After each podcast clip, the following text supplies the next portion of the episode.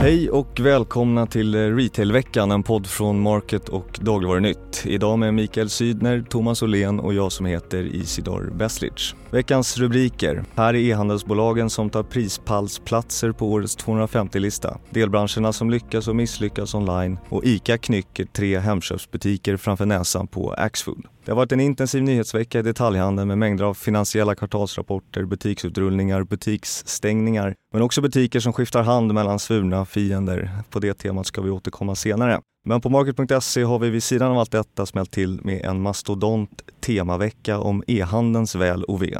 Bland mycket annat har vi dykt eh, djupt ner i fallet från de historiska nivåerna under pandemin. Vi har grottat oss ner i lönsamhetsutmaningarna. Vi har också identifierat branscherna som lyckas bäst online och siat om vad framtiden innehåller. Mikael Syner, skulle du kunna berätta lite mer om vad den här veckan eh, har innehållit? Ja, mastodont sa ju du och det var väl ett alldeles utmärkt ord för att beskriva liksom, utbudet eh, hittills. Till och med idag när den här dagen är slut så kommer vi ha publicerat tio artiklar med eh, kartläggningar, trender, tips, djupdykningar, prognoser och allt det du nämnde också då eh, för att nämna en del av allt det vi, vi har gjort. Då. Vi rivstartade i måndags med eh, listan över landets största e-handlare, vilket nu är tredje året som vi gör den kartläggningen. Det är ju en riktig temperaturmätare det där eh, och läsfesten eh, just kring den artikeln har ju såklart varit stor på market.se. Mm.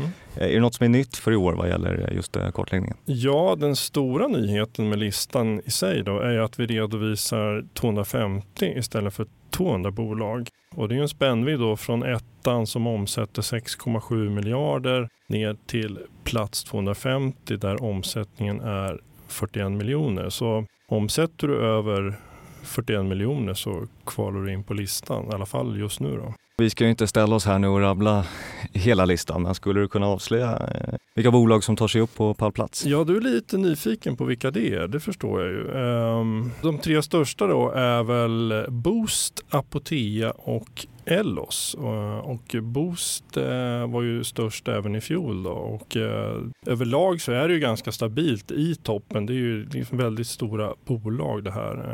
Och ehm, tillväxten för de här 250 bolagen var ju då 2,5 procent under, under senaste verksamhetsåret då, vilket i huvudsak är 2022 som siffrorna gäller. Det är ju lite intressant för det är ju faktiskt en annan bild än vad e-barometern redovisar då för 2022 där omsättningen istället sjönk med 7% Men bolagen på vår lista redovisar ju liksom ett rejält resultatras då från en rörelsevinst på 2,3 miljarder 2021, det vill säga under pandemin, till en förlust på 1,4 miljarder för 2022. Det är alltså 3,7 miljarder som, som har försvunnit och det är, en, det är en ganska brutal vändning får man ju säga. Och bara på ett år. Vet vi någonting eller kan man eh, spekulera eh, kring var, varför det här eh, resultatraset uppstått så plötsligt? Ja, det finns ju såklart eh, flera förklaringar till det. Nu är det här väldigt många bolag så det är kanske svårt att generalisera men ska man göra någon övergripande generalisering så, så kan man väl säga att e-handelns ganska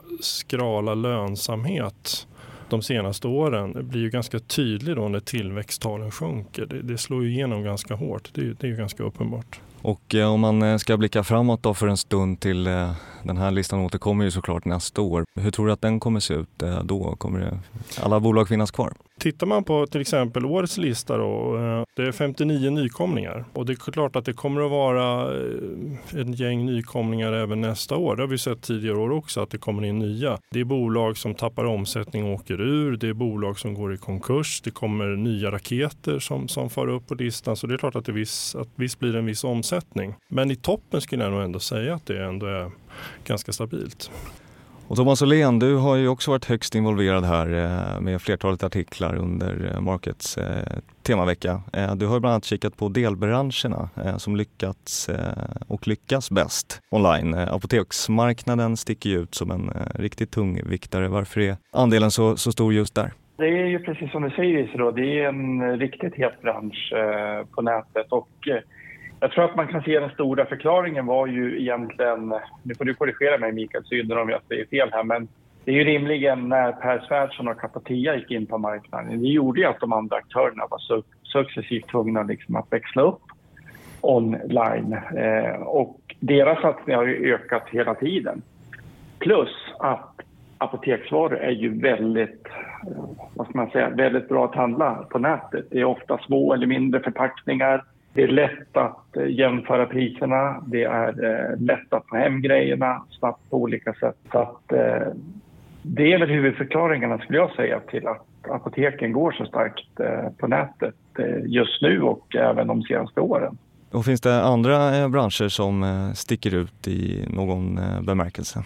Ja, det är ju negativ bemärkelse och det kopplar jag väldigt mycket till konjunkturen och inflationen. Det är ju flera branscher som har det väldigt tufft och haft det tufft senaste året på grund av just konjunkturen. Och det är ju bygg och möbler och hemelektronik och eh, andra kapitaltunga branscher som, som har det besvärligt just nu och det avspeglar sig också i försäljningen online.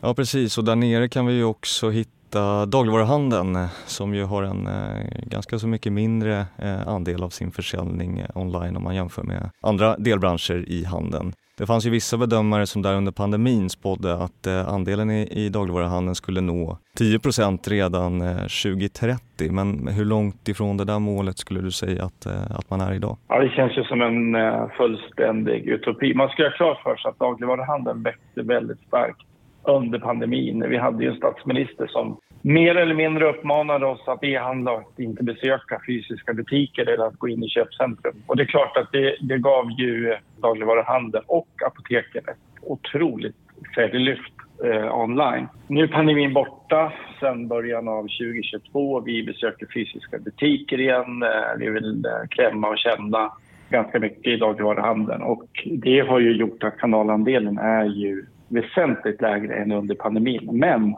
fortfarande högre än före pandemin. Det är viktigt att påpeka tycker jag. Ja, vi kunde ju också läsa i förra veckan att eh, ICA stänger sitt eh, e-handelslager i Arendal i Göteborg eh, nästa år under andra kvartalet är det sagt. Men om man tittar lite bredare och, och tänker framåt, vad kan man säga om e-handeln? Har den nått sin kulmen eller finns det ytterligare tillväxt att hämta hem? Totalt sett så kommer ju e-handeln att fortsätta att växa. Den här så kallade omstruktureringen som påbörjades för 6-7 år sedan kanske, den kommer ju att fortsätta. Det kom en pandemi som ritade om kartan rätt så snabbt och sen har vi liksom fått en liten eh, backlash och, baksmälla efter det. Men den här underliggande tillväxten kommer att fortsätta för e-handeln. Det, det tror jag. Sen är det olika branscher. Det är många sällanköpsbranscher som är extremt e-handelsmogna idag som böcker och hemelektronik. Men dagligvaruhandeln som Thomas är inne på, den, den sladdar ju. Där finns det ju mycket mer att göra. Ja, det känns som att vi kan prata om detta nästan i all evighet men det har vi ju tyvärr inte tid med. Men om man är mer intresserad så finns det ett, eh, en oas av artiklar att ta del av på market.se. Eh, Istället ska vi nu röra oss tillbaka till den fysiska handeln och en het eh, snackis. Axfoods kvartalsrapport med starka siffror som kom här i veckan, den överskuggades nämligen av nyheten att två Hemköpshandlare tänker lämna Hemköp och Axfood till förmån för ICA. Thomas, vilka butiker är det det handlar om? Det är tre Hemköpsbutiker i, eh, kan man säga, ganska så centrala Stockholm. Det är Hemköp Hornstull, det är Hemköp eh, Sjövikshallen och det är Hemköp Telefonplan om man ska ta dem i bokstavsordning. Eh, tre rätt så stora butiker. Hemköp Hornstull är den största handlarägda butiken inom Hemköp och totalt så omsätter de här tre drygt 400 miljoner kronor, 411 miljoner för att vara exakt. Så det är eh, ungefär 2,3 procent av Hemköps totala försäljning för 2022 som kommer att försvinna över då till ICA.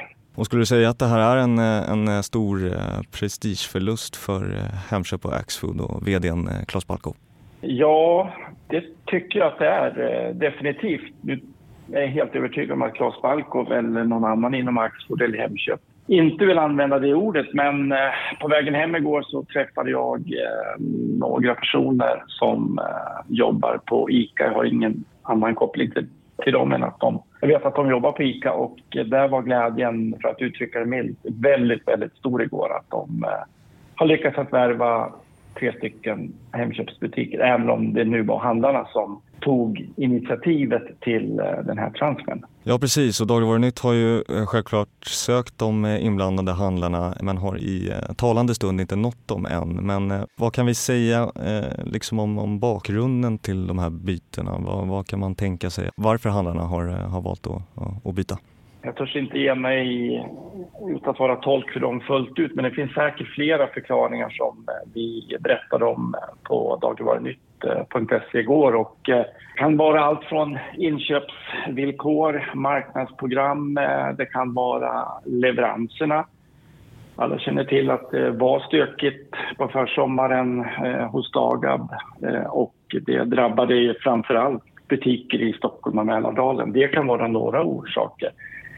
Men det främsta är rimligen att man ser större utvecklingsmöjligheter eh, inom ICA-systemet och eh, om Hemköpshandlarna gör den bedömningen så är det förstås en stor fjäder i hatten. Fika då som ändå varit ganska tilltufsade de senaste åren, inte minst på grund av den rättegång som du har skrivit en hel del om eh, Isidor på eh, ja, senaste månaderna.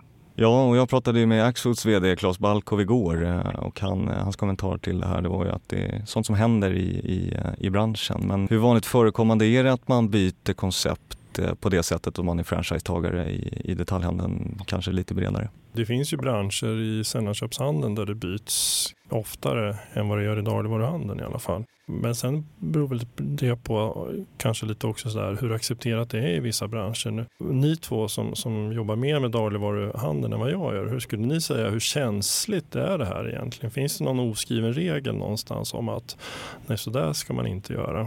Nej, men däremot så eh, som ICA-handlare så sitter du så att säga fast inom eh, ICA-systemet såvida du inte äger fastigheten eller annat. Eh, då har ju ICA möjlighet att stoppa. Liksom. Då kan du inte gå från ICA till Hemköp till exempel, eller till någon annan aktör. Så att, eh, det är en helt annan låsningseffekt. Däremot ser vi att väldigt många människor går och rör sig mellan de olika butiksvarumärkena. Senast idag läste vi om en citygrosschef som har börjat på Coop. Då. Men i sällanköpsvaruhandeln har det varit väldigt många kedjebyten, inte minst inom bygg, där det rörde sig om rejält eh, för två, tre år sedan när man bytte kedjor och eh, tillhörighet. Då. Ja, det blir spännande att se vad det här innebär eh, kanske i, i Stockholm främst men också om eh, Axfood eh, riskerar att förlora fler handlare. Det får tiden utvisa. Men där får vi lov att eh, sätta punkt. Ni har lyssnat på Retailveckan, en podd från Market och Dagligvarunytt. Ansvarig utgivare Fredrik Svedjetun. På återhörande. Hej så länge. Tack och hej. Tack och hej.